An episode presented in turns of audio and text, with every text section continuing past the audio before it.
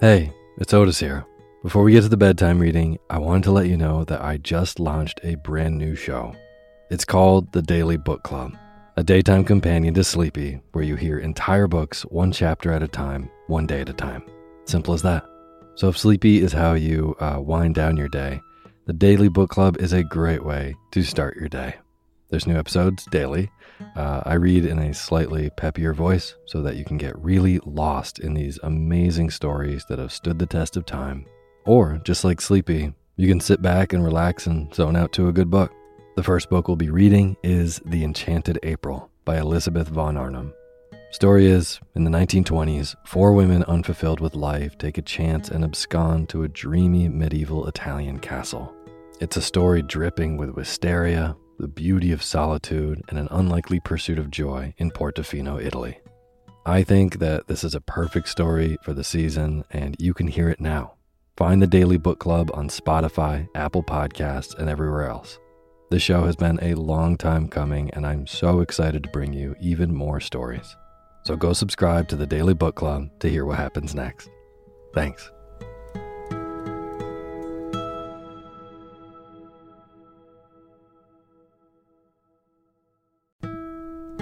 This episode of Sleepy is proudly sponsored by ButcherBox. If you've listened to Sleepy for a while, you know that I love good food, eating well, and treating my body right so that I can take on my days. Well, ButcherBox helps you do exactly that. They deliver super high quality, 100% grass fed beef, free range organic chicken, crate free pork, and wild caught seafood right to your door. It's humanely raised, no antibiotics or added hormones. They have a huge variety to choose from. They are excellent deals. They've got recipes and guides and tips included, and there's free shipping, always. Eating well is a huge factor in getting a good night's sleep, as is sometimes saving the trip to the grocery store and taking some stress out of your daily schedule. I have been loving these deliveries for those reasons. Been cooking up their uh, steak tips with eggs in the morning, with butter and scallions and soy sauce, and I also made a delicious brine chicken roast with lemon parsley gravy. So good. The prices for this kind of quality and convenience is really impressive. Uh, yeah, ButcherBox has made me very happy. So sign up at butcherbox.com slash sleepy and get our special deal. ButcherBox is offering our listeners a free for a year offer plus an additional $20 off. Choose salmon, chicken breast, or steak tips free in every order for a year. Sign up today at butcherbox.com slash sleepy and use code SLEEPY to choose your free for a year offer. Plus, get $20 off your first order. butcherbox.com slash sleepy. Eat well, sleep well.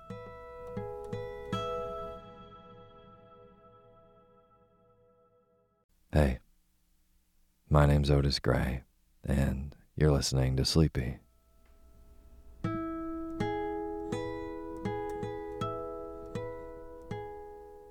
Podcast where I read old books to help you get to sleep, and a proud member of the Airwave Podcast Network.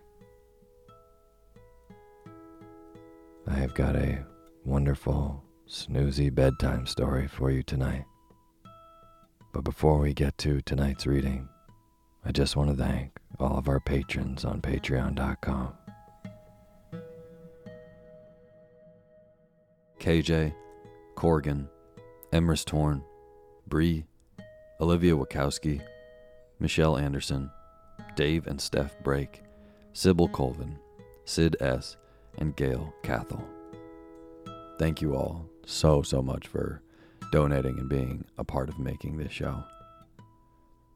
And for those of you who don't know, all of the names that I just read are brand new patrons um, of the Sleepy Podcast on patreon.com which is a really great site where you can go on and support creators of work that you like. So, if the Sleepy Podcast helps you sleep, maybe consider going to patreon.com slash sleepy radio and donating even a dollar a month. It goes a really long way. And uh, at $5 a month, you get access to a special Patreon poetry feed where I send you poetry readings twice a month just for donating that are exclusive to Patreon donors. So, if you want to be a part of making this show, go to patreon.com slash sleepy radio. And as soon as you donate, I will read your name in the opening credits of the next show. Thank you. And as always, the music that you're hearing is by my good friend James Levkowski, and the cover art for Sleepy is by Grace Kanan. Tonight's a book um, that was recommended by a friend, and uh, I'm reading it as I'm leaving New York City for the last time for a long time. I don't know when I'll be back, um, but I'm officially on this crazy cross country trip that I've been talking about uh, for a while now with the Sleepy podcast. And um, it's really weird to be kind of on the precipice. And I don't know, it's a really crazy, liberating kind of freedom. It's exciting and terrifying and happy and sad and all that. Anyways, if you'd like to keep up with the Sleepy podcast as uh, I make my way across the country, making radio and exploring, um, you can follow me on Instagram at sleepy underscore podcast. That's probably going to be the best way to keep up with the trip, see where I am. Could be recording from a desert in New Mexico, or up in the woods in Washington, or Montana. Who knows? So that's uh, at sleepy underscore podcast on Instagram. But, anyways, tonight I'm reading a book called Cold Comfort Farm by Stella Gibbons. And uh, I listened to that other podcast, um, Nothing Much Happens, and I really like uh, her voice. Obviously, I can't really go to sleep to my own voice, so I have used her podcast. And I like how she um, re- she reads you a story and then repeats it a uh, second time. So I think I'm going to try to do that tonight. I would love to know what you guys think. So, tonight, before we hit the road and head south, I'm reading Cold Comfort Farm by Stella Gibbons. Now is the time for you to fluff up your pillow just how you like it. Get real comfortable. Feel yourself melt into your bed. Close your eyes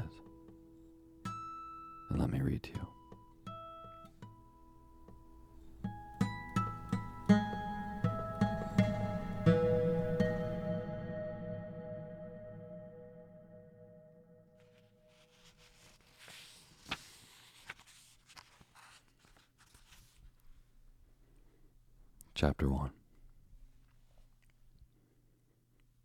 Education bestowed on Flora Post by her parents had been expensive, athletic, and prolonged, and when they died within a few weeks of one another during the annual epidemic of the influenza or Spanish plague which occurred in her twentieth year, she was discovered to possess every art and grace save that of earning her own living.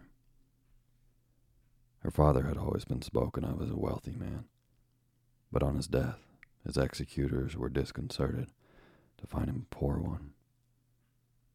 After death, duties had been paid and the demands of creditors satisfied. His child was left with an income of 100 pounds a year and no property. Flora inherited, however, from her father a strong will, and from her mother a slender ankle. The one had not been impaired by always having her own way, nor the other by the violent athletic sports in which she had been compelled to take part. But she realized that neither was adequate as an equipment for earning her keep. She decided, therefore, to stay with a friend, a Mrs. Smiling, at her house in Lambeth until she could decide where to bestow herself and her hundred pounds a year. The death of her parents did not cause Flora much grief for she had barely known them. They were addicted to travel and spent only a month or so each year in England. Flora, for her tenth year, had passed her school holidays at the house of Mrs. Smiling's mother. And when Mrs. Smiling married, Flora spent them at her friend's house instead. It was therefore with the feelings of one who returns home that she entered the precincts of Lambeth upon a gloomy afternoon in February, a fortnight after her father's funeral. Mrs. Smiling was fortunate in that she had inherited house property in Lambeth before the rents in that district soared to ludicrous heights, following the tide of fashion as it swung away from Mayfair to the other side of the river, and the stone parapets bordering the Thames became, as a consequence, the sauntering ground of Argentinian women and their bull terriers. Her husband, she was a widow, had owned three houses in Lambeth, which she had bequeathed to her. One, in Mouse Place, was the pleasantest of the three, and faced with its shell fanlight the changing Thames. Here Miss Smiling lived, while of the other two, one had been pulled down and a garage perpetrated upon its site, and the third, which was too small and inconvenient for any other purpose, had been made into the old diplomacy club. The white porcelain geraniums, which hung in baskets from the little iron balconies of Von Mouse Place, did much to cheer Flora's spirits as her taxi stopped before its door. Turning from the taxi to the house, she saw that the door had already been opened by Mrs. Smiling's butler, Sneller, who was looking down upon her with dim approval. He was, she reflected, almost rudely like a tortoise, and she was glad her friend kept none as pets, or they might have suspected mockery.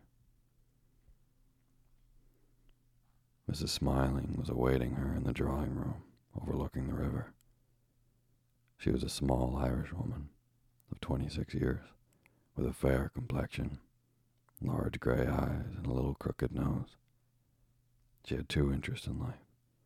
One was the imposing of reason and moderation into the bosoms of some fifteen gentlemen of birth and fortune who were madly in love with her, and who had flown to such remote places as the Johnson La, Lake Maluba Maluba, and the Quanhattons because of her refusal to marry them. She wrote to them all once a week, and they, as her friends knew to their cost, for she was forever reading aloud long, boring bits from their letters, wrote to her.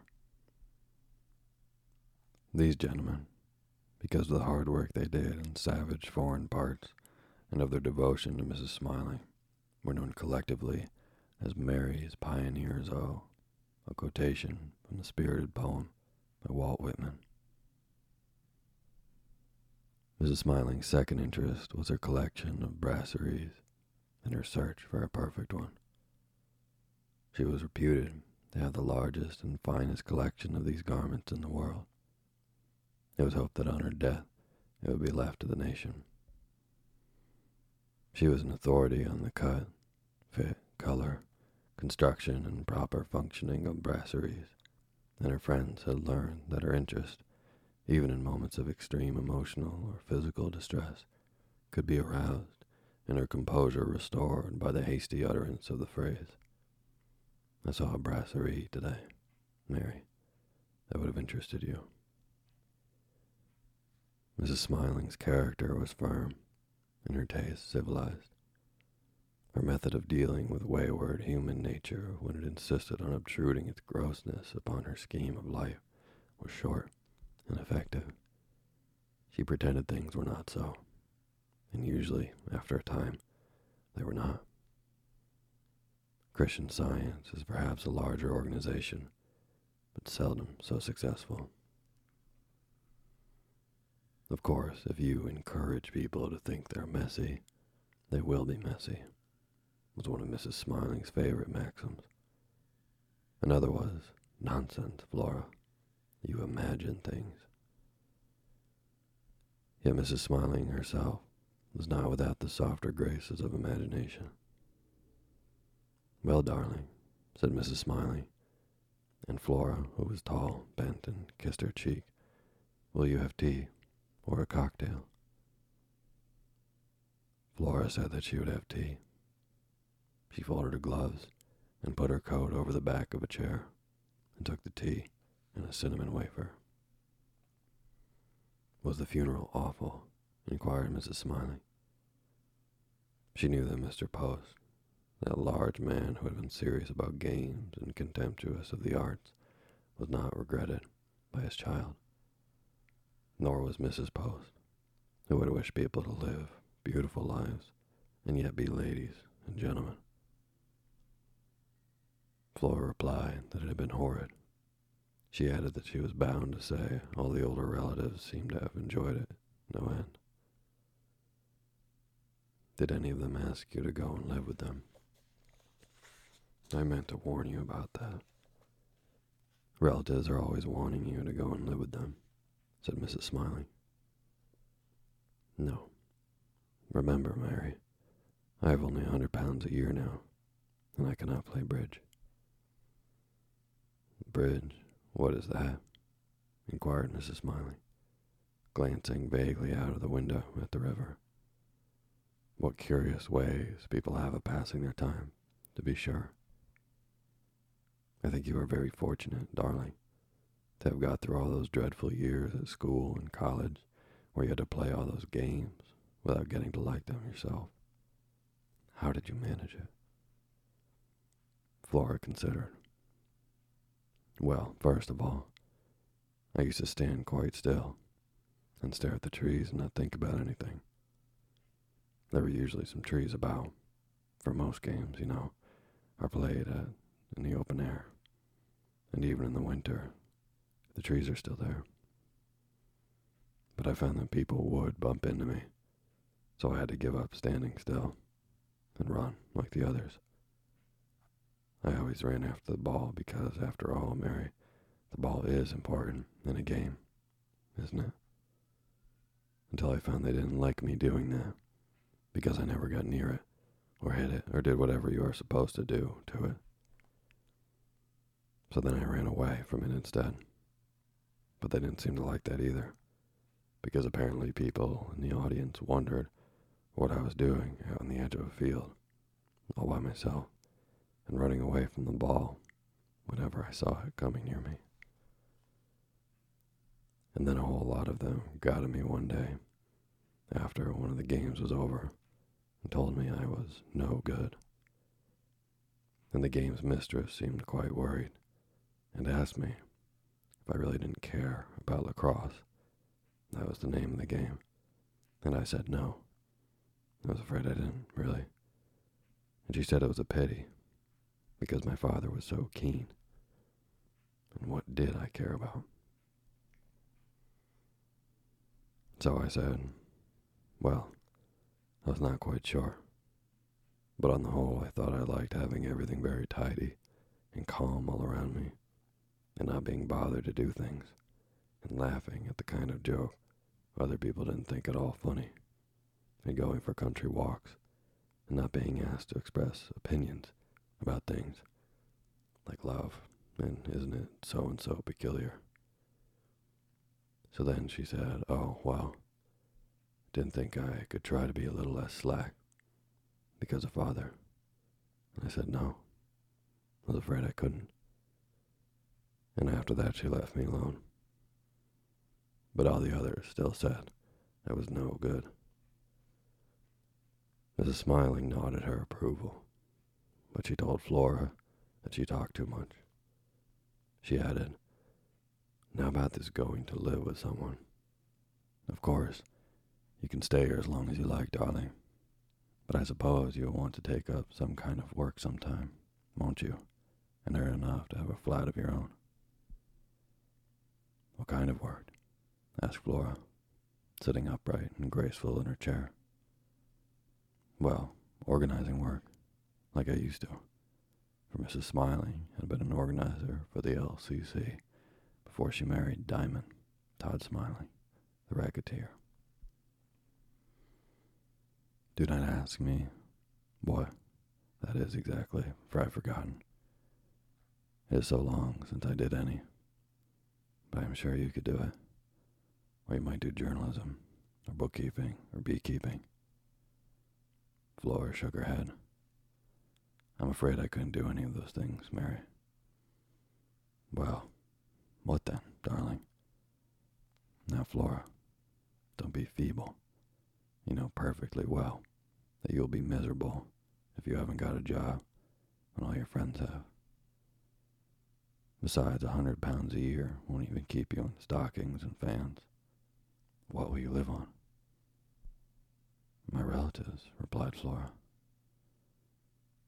Mrs. Smiling gave her a shocked glance of inquiry, or, though civilized in her taste, she was a strong minded and moral woman. Yes, Mary, repeated Flora firmly. I am only nineteen, but I've already observed that. Whereas there still lingers some absurd prejudice against living on one's friends, no limits are set, either by society or by one's own conscience, to the amount one may impose upon one's relatives. Now I am peculiarly, I think, if you could see some of them, you would agree that that is the word, rich in relatives, on both sides of the family. There's a bachelor cousin of father's in Scotland. There's a sister of mother's in Worthing. As though that were not enough, she breeds dogs. A female cousin of mother's lives in Kensington. And there are also some distant cousins, connections of mother's, I believe, who live in Sussex. Sussex, mused Mrs. Smiley. I don't much like the sound of that. Do they live on a decaying farm? I'm afraid they do, confessed Flora reluctantly. However, I need not try them unless everything else fails. I propose to send a letter to the relatives I have mentioned, explaining the situation and asking them if they are willing to give me a home in exchange for my beautiful eyes and a hundred pounds a year. Flora, how insane, cried Mrs. Smiley. You must be mad. Why, you would die after the first week. You know that neither of us have ever been able to abide relatives. You must stay here with me and learn typing and shorthand, and then you can be somebody's secretary and have a nice little flat of your own, and we can have lovely parties. Mary, you know I hate parties. My idea of hell is a very large party in a cold room where everybody has to play hockey properly. But you put me off what I was going to say. When I found a relative who is willing to have me, I shall take him or her in hand and alter his or her character and mode of living to suit my own taste. Then, when it pleases me, I shall marry. Who, pray? demanded Mrs. Smiling, rudely. She was much perturbed. Somebody whom I shall choose. I have definite ideas about marriage, as you know. I've always liked the sound of the phrase, a marriage has been arranged. And so it should be arranged. This is the most important step a mortal creature can take. I prefer the idea of arrangement to that other statement that marriages are made in heaven. My marriage, Mary, will be arranged into heaven. Mrs. Smiling shuddered at the compelling, the almost Gallic cynicism of Flora's speech, for Mrs. Smiling believed that marriages should arise naturally from the union of two loving natures, and that they should take place in churches with all the usual paraphernalia and huggaboo. And so had her own marriage arisen and been celebrated. But what I wanted to ask you was this, continued Flora. Do you think a circular letter to all these relatives would be a good idea? Would it impress them with my efficiency? No, returned Mrs. Smiling coldly. I do not think it would. It would be too off putting. You must write to them. Of course, making an entirely different letter each time, Flora, explaining the situation. That is, if you really are going to be so insane as to go on with the idea. Don't fuss, Mary. I will write the letters tomorrow, before lunch. I would write them tonight. I think we ought to dine out, don't you? To celebrate the inauguration of my career as a parasite. I have ten pounds and I will take you to the New River Club Angelic Place. Don't be silly. You know perfectly well we must have some men. Then you can find them. Are there any pioneers, oh, home on leave?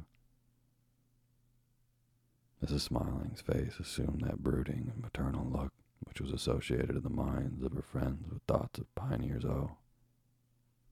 Bicky is, she said. All the pioneers, oh, had short, brusque nicknames, rather like the cries of strange animals, but this was quite natural, for they all came from places full of strange animals.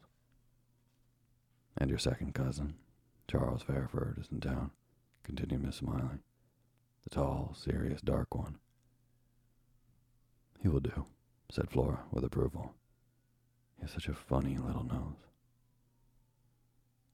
Accordingly, about twenty minutes to nine that night, Mrs. Smiling's car drove away from the mouse place, carrying herself and Flora in white dresses, with absurd little wreaths of flowers at the side of their heads, and opposite that sat Bicky and Charles, whom Flora had only met a dozen times before. Bicky, had a shocking stammer, talked a great deal, as people with stammers always love to do. He was plain and thirty-ish, and home on leave from Kenya. He pleased them by corroborating all the awful rumors they had heard about the place. Charles, who looked well in tails, spoke hardly at all. Occasionally he gave a loud, deep, musical ha ha when amused at anything. He was 23. He was to be a parson. He stared out of the window most of the time and hardly looked at Flora. I don't think Sneller approves of this excursion, observed Mrs. Smiling as they drove away. He looked all dim and concerned. Did you notice? He approves of me because I look serious, said Flora. A straight noise is a great help if one wishes to look serious. I do not wish to look serious, said Mrs. Smiling coldly. There'll be time enough to do that. I have to come and rescue you from some impossible relations living in some ungettable place because you can't bear it any longer. Have you told Charles about it? Good heavens, no. Charles is a relation. He might think I wanted to go live with him and Cousin Helen in Hertfordshire and was angling for an invitation. Well, you could if you liked, said Charles, turning from his study of the glittering streets, gliding past the windows. There's a swing in the garden, and tobacco flowers in the summer, and probably Mother and I would quite like it if you did. Don't be silly, said Mrs. Smiling. Look, here we are. Did you get a table near the river, Becky? Becky had managed to do that. And when they were seated, facing the flowers and lights on their table, they could look down through the glass floor at the moving river and watch it between their slippers as they danced. Through the glass walls, they could see the barges going past, bearing their romantic red and green lights. Outside it had begun to rain, and the glass roof was soon trickling with silver. In the course of supper, Flora told Charles of her plan. He was silent at first, and she thought he was shocked. For though Charles had not a straight nose, it might have been written of him, as Shelley wrote of himself in the preface to Julian and Maddalo. Julian is rather serious. But at last, he said, looking amused. Well, if you get very sick of it, wherever you are, phone me, and I will come and rescue you in my plane. Have you a plane, Charles? I don't think an embryo parson should have a plane. What breed is it? A twin Belisha bat. Its name is Speed Cop, too. But really, Charles, do you think a parson ought to have a plane? Continued Flora, who was in a foolish mood. What has that to do with it? said Charles calmly. Anyway, let me know and I will come along. Flora promised that she would, for she liked Charles, and then they danced together. and all four sat a long time over coffee. And then it was three o'clock, and they thought it time to go home. Charles put Flora into her green coat, and Bicky put Mrs. Smiling into her black one.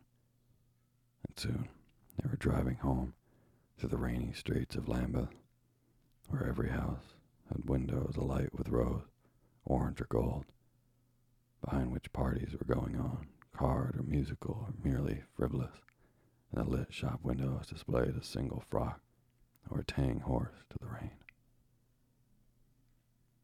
There's the old diplomacy, said Mrs. Smiling, interestedly, as they passed that ludicrous box, with baskets of metal flowers tipping off the narrow sills of its windows, and music coming from its upper rooms. How glad I am that poor Todd left it to me. It does bring in such a lot of money. For Mrs. Smiling, like all people who have been disagreeably poor and have become deliciously rich, had never grown used to her money, and was always mentally turning it over in her hands and positively reveling in the thought of what a lot she had. And this delighted all of her friends, who looked on with approval, just as they would have looked upon a nice child with a toy. Charles and Bicky said good night at the door because Mrs. Smiling was too afraid of Sneller to ask them in for a last cocktail and Flora muttered that it was absurd. But all the same, she felt rather subdued as the two wandered to bed up the narrow black carpeted staircase. Tomorrow I'll write my letter, said Flora, yawning, with one hand on the slender white baluster. Good night, Mary. Mrs. Smiling said, Good night, darling. She added that tomorrow Flora would have thought better of it.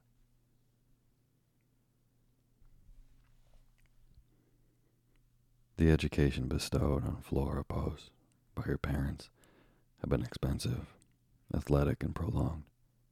And when they died within a few weeks of one another during the annual epidemic of the influenza or Spanish plague which occurred in her 20th year, she was discovered to possess every art and grace save that of earning her own living. Her father had always been spoken of as a wealthy man, but on his death, his executors were disconcerted to find him a poor one. After death, duties had been paid and the demands of creditors satisfied.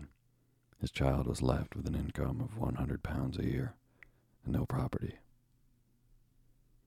Flora inherited, however, from her father a strong will, and from her mother a slender ankle.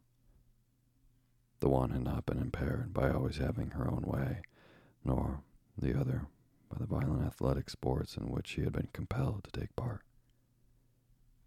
But she realized that neither was adequate as an equipment for earning her keep.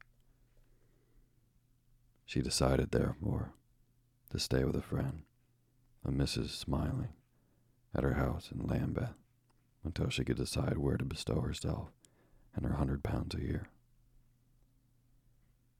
The death of her parents did not cause Flora much grief, for she had barely known them. They were addicted to travel and spent only a month or so each year in England. Flora, for her tenth year, had passed her school holidays at the house of Mrs. Smiling's mother. And when Mrs. Smiling married, Flora spent them at her friend's house instead. It was therefore with the feelings of one who returns home that she entered the precincts of Lambeth upon a gloomy afternoon in February, a fortnight after her father's funeral.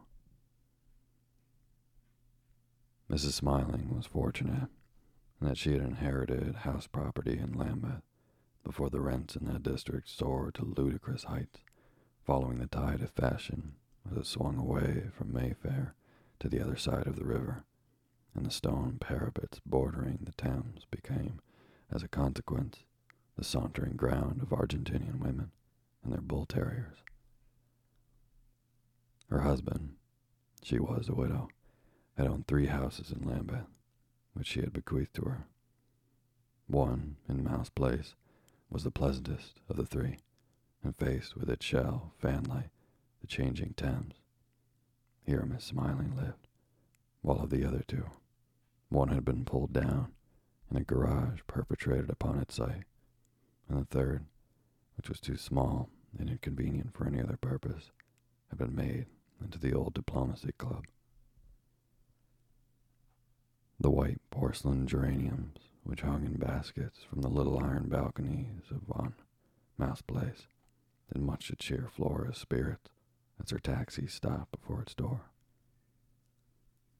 Turning from the taxi to the house, she saw that the door had already been opened by Mrs. Smiling's butler, Sneller, who was looking down upon her with dim approval.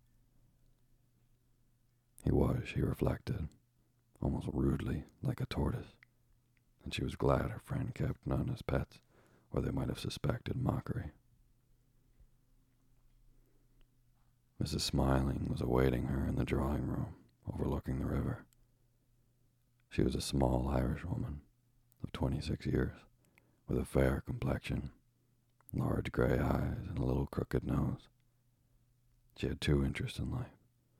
One was the imposing of reason and moderation into the bosoms of some fifteen gentlemen of birth and fortune who were madly in love with her, and who had flown to such remote places as the Johnson Law, Lake Maluba Maluba, and the Quanhattons because of her refusal to marry them. She wrote to them all once a week, and they, as her friends knew to their cost, for she was forever reading aloud long, boring bits from their letters, wrote to her. These gentlemen, because of the hard work they did in savage foreign parts, and of their devotion to Mrs. Smiling, were known collectively as Mary's Pioneers O, a quotation from the spirited poem by Walt Whitman. Mrs. Smiling's second interest was her collection of brasseries and her search for a perfect one. She was reputed to have the largest and finest collection of these garments in the world. It was hoped that on her death it would be left to the nation. She was an authority on the cut, fit, color, construction, and proper functioning of brasseries, and her friends had learned that her interest, even in moments of extreme emotional or physical distress, could be aroused and her composure restored by the hasty utterance of the phrase, I saw a brasserie today, Mary, that would have interested you. Mrs. Smiling's character was firm and her taste civilized. Her method of dealing with wayward human nature when it insisted on obtruding its grossness upon her scheme of life was short and effective. She pretended things were not so, and usually, after a time, they were not. Christian Science is perhaps a larger organization, but seldom so successful. Of course, if you encourage people to think they're messy, they will be messy, was one of Mrs. Smiling's favorite maxims. Another was, nonsense, Flora. You imagine things. Yet Mrs. Smiling herself was not without the softer graces of imagination.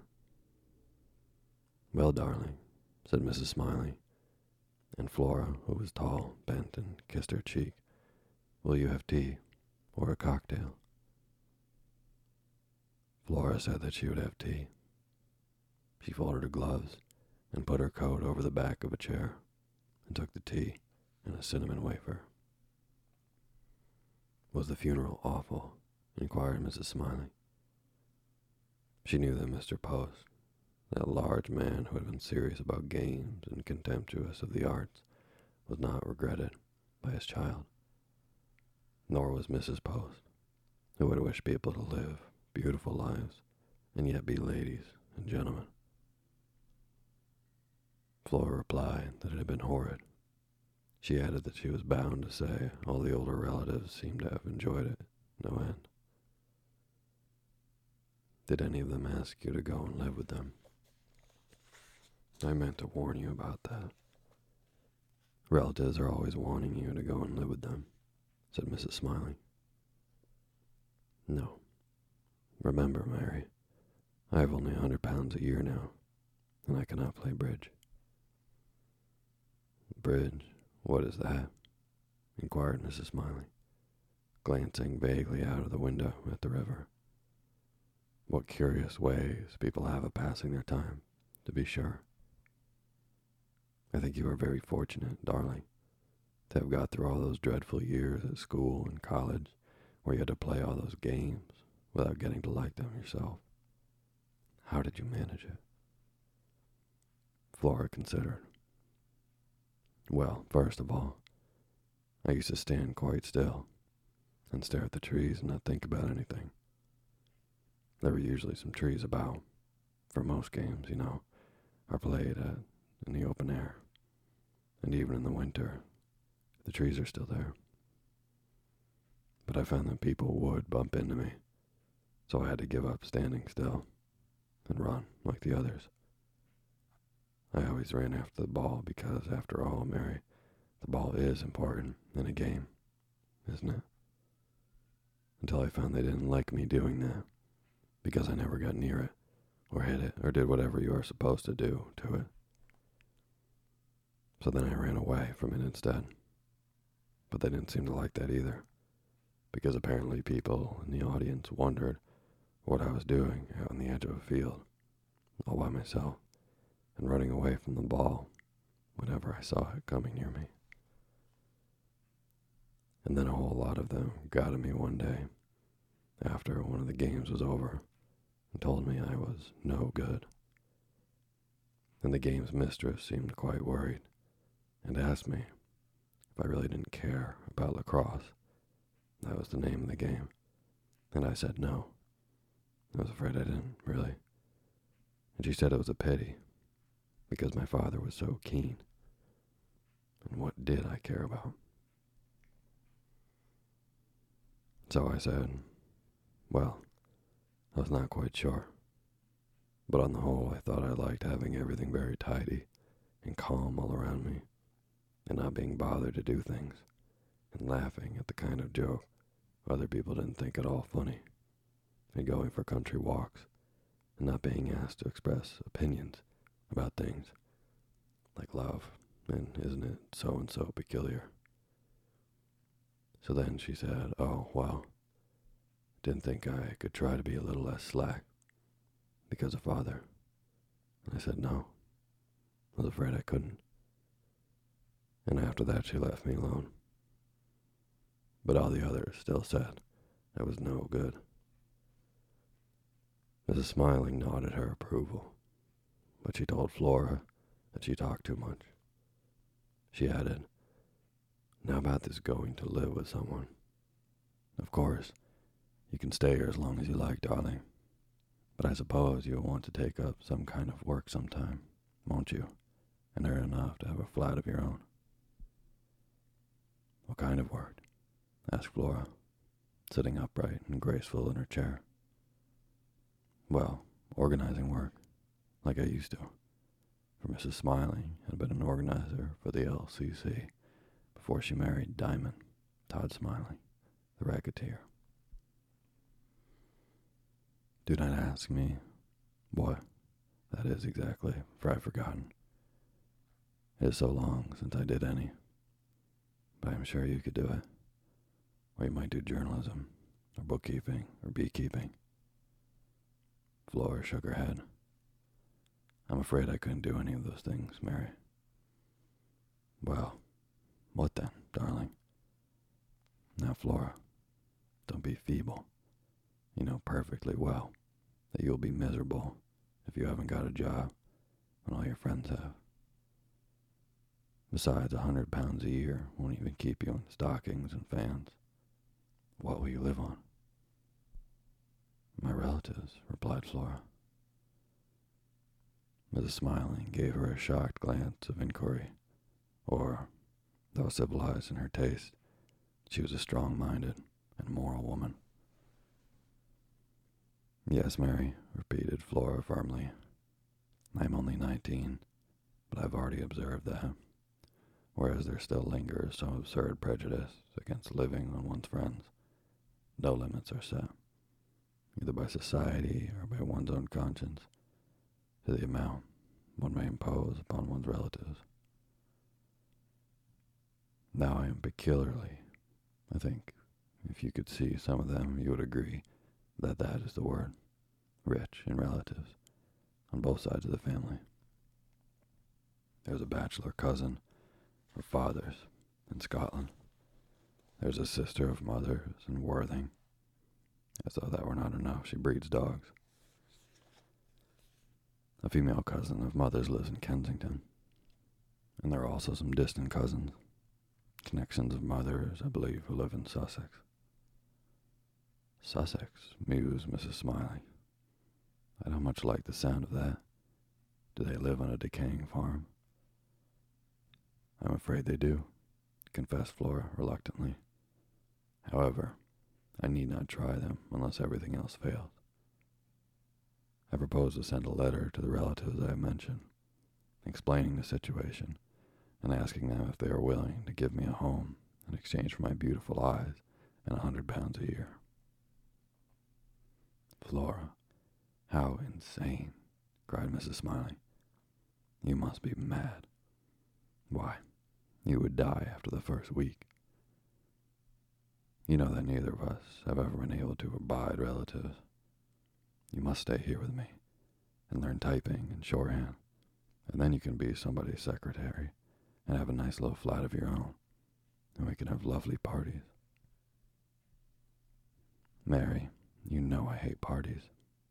My idea of hell is a very large party in a cold room where everybody has to play hockey properly. But you put me off what I was going to say. When I found a relative who was willing to have me, I shall take him or her in hand and alter his or her character and mode of living to suit my own taste. Then, when it pleases me, I shall marry. Who, pray? demanded Mrs. Smiling, rudely. She was much perturbed. Somebody whom I shall choose.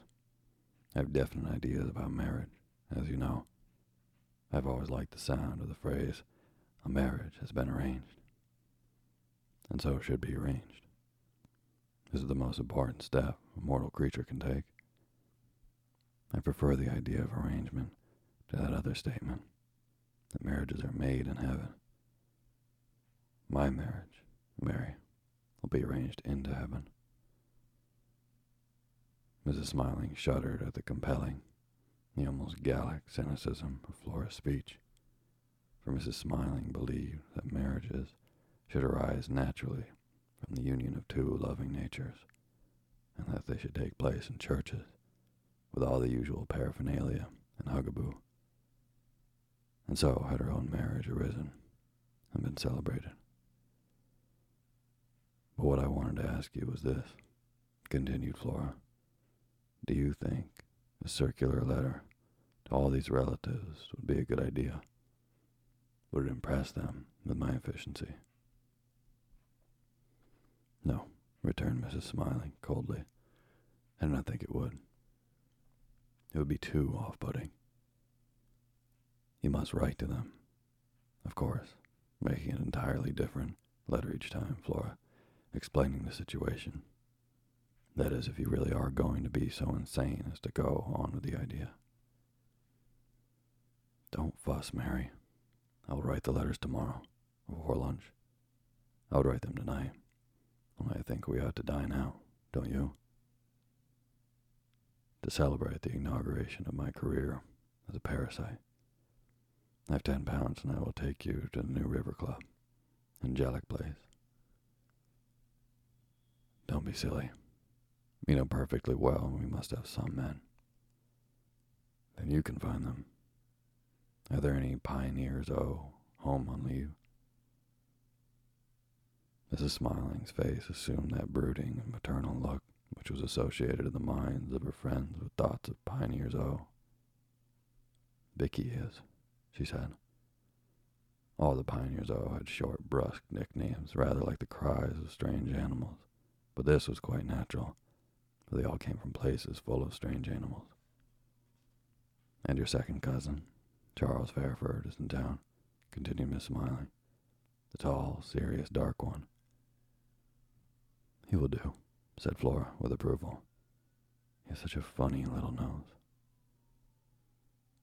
Accordingly, about twenty minutes to nine that night, Mrs. Smiling's car drove away from the mouse place, carrying herself and Flora in white dresses, with absurd little wreaths of flowers at the side of their heads, and opposite that sat Bicky and Charles, whom Flora had only met a dozen times before. Bicky, who had a shocking stammer, talked a great deal, as people with stammers always love to do. He was plain and thirty-ish, and home on leave from Kenya. He pleased them by corroborating all the awful rumors they had heard about the place. Charles, who looked well in tails, spoke hardly at all. Occasionally he gave a loud, deep, musical ha ha when amused at anything. He was 23. He was to be a parson. He stared out of the window most of the time and hardly looked at Flora. I don't think Sneller approves of this excursion, observed Mrs. Smiling as they drove away.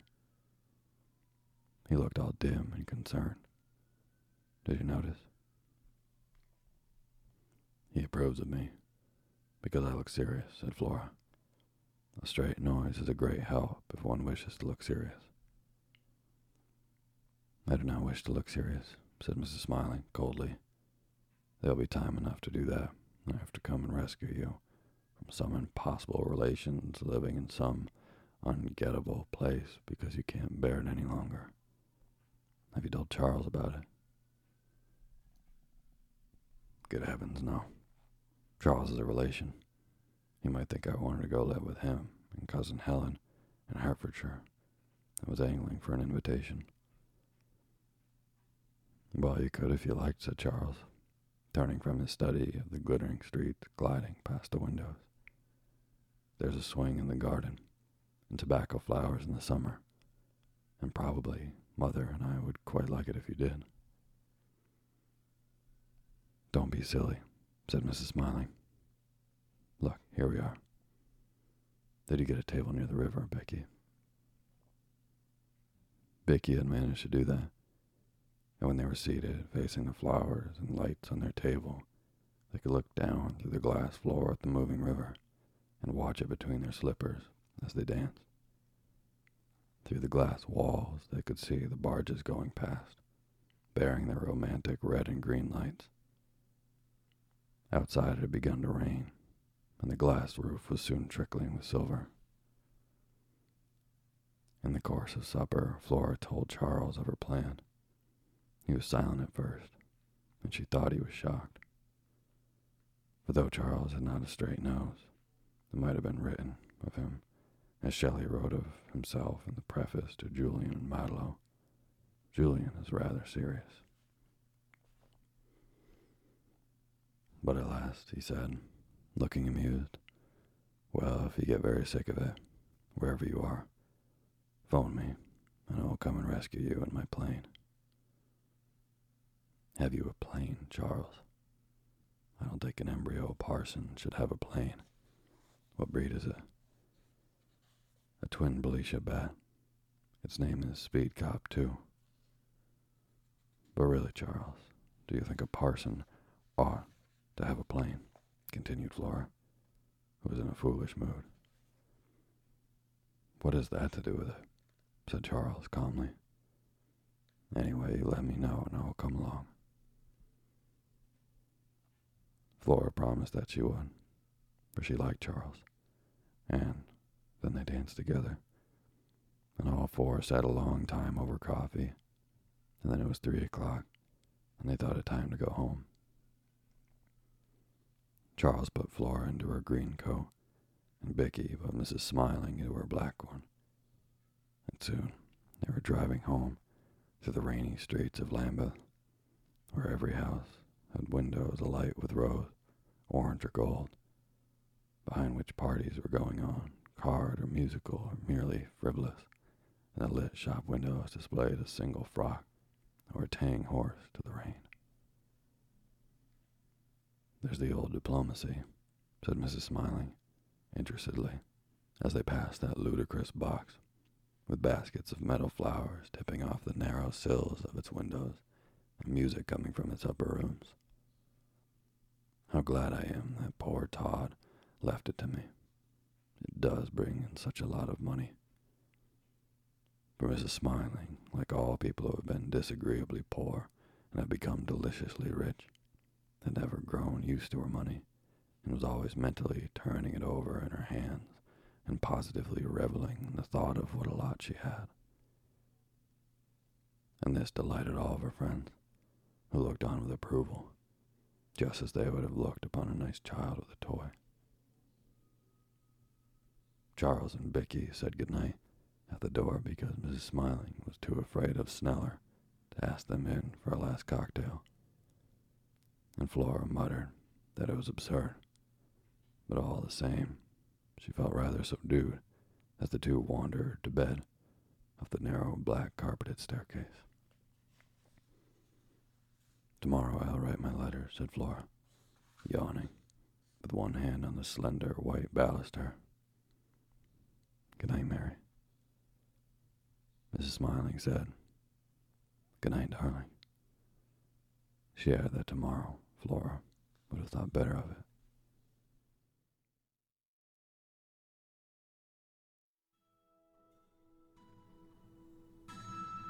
Thank you for listening to Sleepy. Good night.